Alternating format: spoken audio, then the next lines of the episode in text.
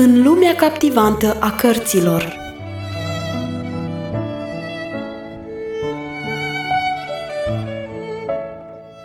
Ascultați în continuare lecturarea cărții Secretul Mulțumirii, scrisă de Harriet Loomis Smith.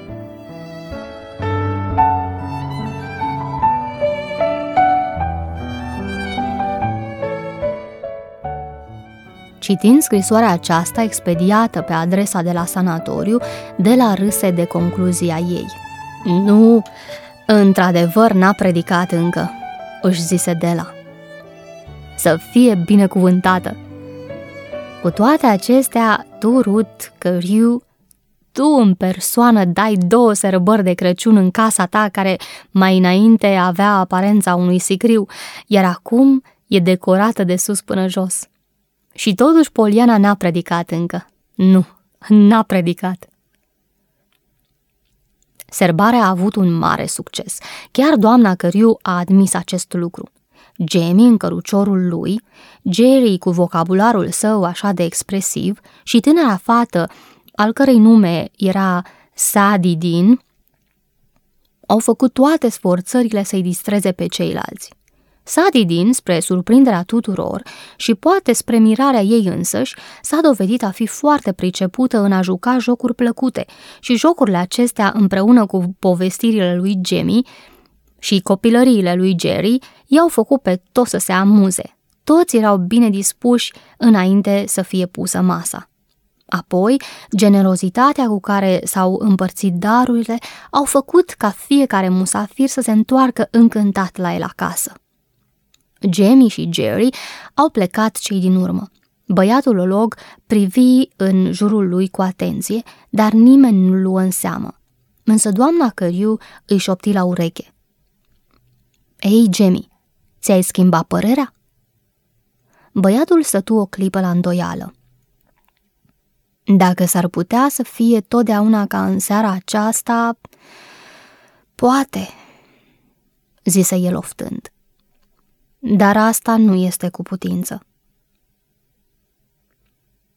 Dacă cumva și-a închipuit că odată cu revelionul se va isprăvi și discursul Polianei despre Sadi Din, s-a înșelat, căci chiar de a doua zi dimineața, Poliana a început din nou să vorbească despre ea.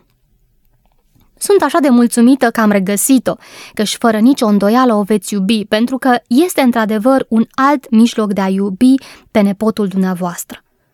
Doamna Căriu își reținu respirația și simți un fel de tulburare. Această credință de nezdruncinat în bunătatea inimii sale o dezarma. În același timp era foarte greu să o dezamăgești pe Poliana, care o privea cu niște ochi plini de încredere și de bucurie. Ei bine, Poliana, obiectă dânsa, luptând contra unor porniri lăuntrice. Eu spun că această fată nu poate fi tot una cu Jamie. O, știu bine asta, răspunse Poliana cu simpatie. Dar ea se aseamănă cu Jamie. La fel ca el, ea n-are pe nimeni aici care să o iubească și să aibă grijă de ea. Mi se pare că de câte ori vă gândiți la Jamie, uh, va trebui să vă gândiți că este cineva pe care să-l puteți ajuta. Tot așa cum gândiți că se va găsi cineva să aibă grijă de Jamie acolo unde se găsește el – Doamna Căriu tremură și scoase un uftat ușor. Dar eu îl doresc pe Jamie al meu, zise ea cu o tristețe adâncă. Poliana o privi cu ochii plini de compătimire și înțelegere. Da, înțeleg prezența băiatului. Domnul Pendleton mi-a explicat, dumneavoastră ați avut mână de femeie. Mână de femeie? Da, pentru a vă face un cămin. Pentru aceasta voia să mă ia pe mine, dar eu am găsit pe Jimmy și el l-a adoptat în locul meu. Jimmy? Doamna Căriu o privi cu o oarecare expresie pe care o avea totdeauna când vorbea în fața ei de un nume asemănător cu al nepotului ei. Da, Jimmy Bin, Oh, bin? Doamna Căriu, luându-și înfățișarea obișnuită. Da, el era într-un orfelinat și a plecat de acolo. Eu l-am găsit. Îmi spunea că vrea o altă soartă și că vrea să aibă și el o mamă.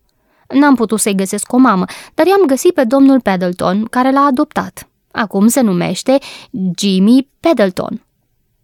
Dar mai înainte se numea Bin. Da, Bin. Oh, zise doamna Căriu, scoțând un oftat adânc. În timpul zilelor ce urmară, după sărbători, doamna Căriu o văzu adesea pe Sadidin. Mai văzu adesea și pe Jamie, căci, într-un fel sau altul, Poliana reușea să-i aducă acasă. Dacă doamna Căriu își dădea seama, ea învăța multe lucruri la care nici nu se gândise mai înainte atunci când stătea închisă în casă, după ce dăduse ordin Mariei să nu primească pe nimeni. Acum știa ce înseamnă pentru o fată tânără să trăiască într-un oraș mare, să muncească pentru a-și câștiga pâinea fără ca cineva să aibă grijă de ea, în afară de cei care stăteau în cale având alte gânduri. Ce ai să-mi spui în ziua când te-am văzut la magazin, când era vorba de ajutorarea tinerilor fete? O întrebă ea într-o seară pe Sadi Din. Sadi se roșii. Ă, cred că am fost prea repezită, răspunse ea surâzând. Asta pentru că am cunoscut o tânără fată și mă gândeam la ea. Ea era venită din același loc ca și mine, era frumoasă și bună, dar nu era hotărâtă. Timp de un an am locuit împreună, împărțind aceeași cameră. Ne pregăteam mâncarea singure în grabă sau luam o masă sărăcăcioasă în același restaurant. Camera noastră nu era tocmai plăcută. Bara era prea caldă și iarna prea rece, iar gazul care ilumina era așa de slab încât nu puteam nici coase, nici citi. Adesea eram așa de obosite că nu mai eram în stare să facem nimic. De altfel, deasupra noastră era un plafon care se crăpase și cineva mergea continuu prin cameră, iar la etajul de jos un oarecare învăța să cânte la trompetă. Câteodată, mai ales de Crăciun sau de alte sărbători, ne plimbam pe această cale sau pe alte străzi, căutând să vedem ferestrele ale căror perdere să fie trase la o parte, pentru a putea privi interiorul casei. Vă puteți închipui, ne simțeam așa de singure, mai ales de sărbători, și ne făceam deseori plăcere să vedem casele locuite, iluminate ca lumea și cu copii care să se joace – Apoi ne simțeam și mai triste, fiind străine și lipsite de orice bucurie. Aveam nevoia de distracție și, încet, încet, prietena mea a găsit-o. Pentru a încheia, vă voi spune că într-o zi ne-am separat. Ea s-a dus urmându-și drumul ei, iar eu pe al meu. Îi făcusem observație că nu-mi plac persoanele cu care se întâlnea adesea. S-a supărat și ne-am despărțit. N-am mai văzut-o doi ani.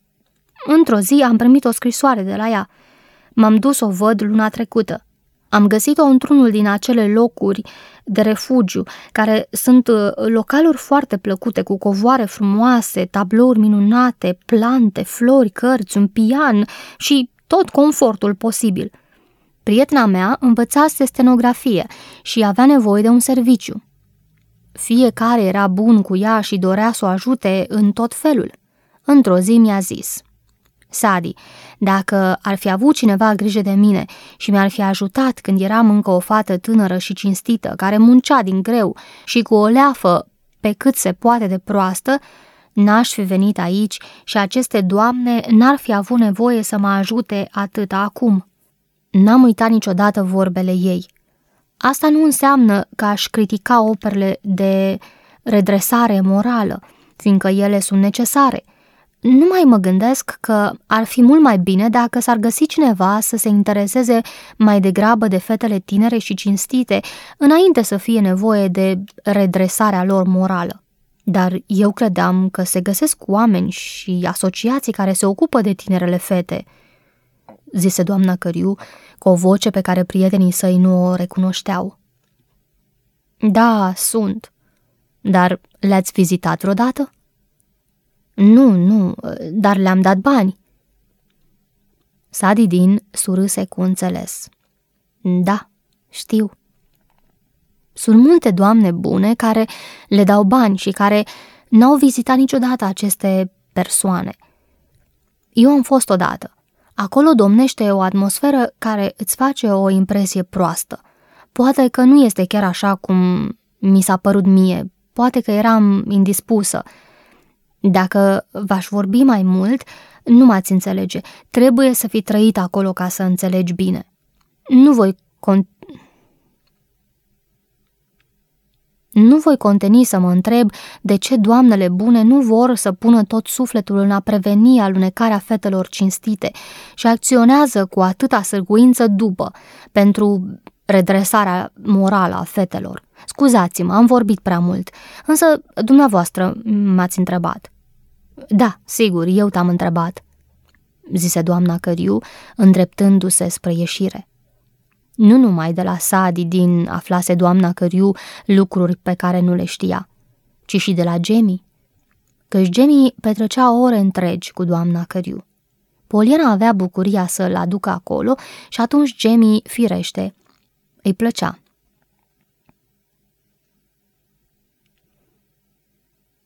Poliana avea bucurie să-l aducă acolo și lui Gemmy, firește, îi plăcea. Februarie, martie și aprilie trecură astfel și veni mai. Și odată cu această lună veni și ziua plecării Polianei. Deodată, doamna Căriu înțelese ce va fi pentru ea această despărțire. Surprinsă, dar și amorțită în același timp, își zise că toate își vor relua cursul de dinainte. Casa își va relua din nou liniștea și întunecimea ei ea va fi din nou în pace și se va putea retrage din această lume zgomotoasă și obositoare. Apoi își dădu perfect seama că, fără Poliana, casa îi părea goală și, fără Gemii, va fi și mai rău. Constatarea aceasta nu se împăca deloc cu mândria ei. Pentru inima ei aceasta era o tortură, pentru că tânărul băiat refuzase deja de două ori să vină să locuiască aici cu ea. În timpul ultimelor săptămâni de ședere a Polianei, lupta a fost amară, dar orgoliul, mândria ei nu îi permiteau să se recunoască învinsă. Când însă și-a dat seama că odată cu plecarea Polianei, Jamie nu va mai reveni, a cuprins-o o tristețe apăsătoare și încă o dată i-a propus băiatului să vină să stea la ea. Ce i-a spus ea nu-și mai amintește, dar ceea ce a răspuns băiatul n-a uitat niciodată. N-au fost decât șase cuvinte foarte scurte. Într-o clipă, care pentru ea a fost destul de lungă, ochii băiatului i-au căutat privirea. Apoi s-au luminat de o dulce strălucire, în timp ce i-a spus O, da, fiindcă acum mă iubiți.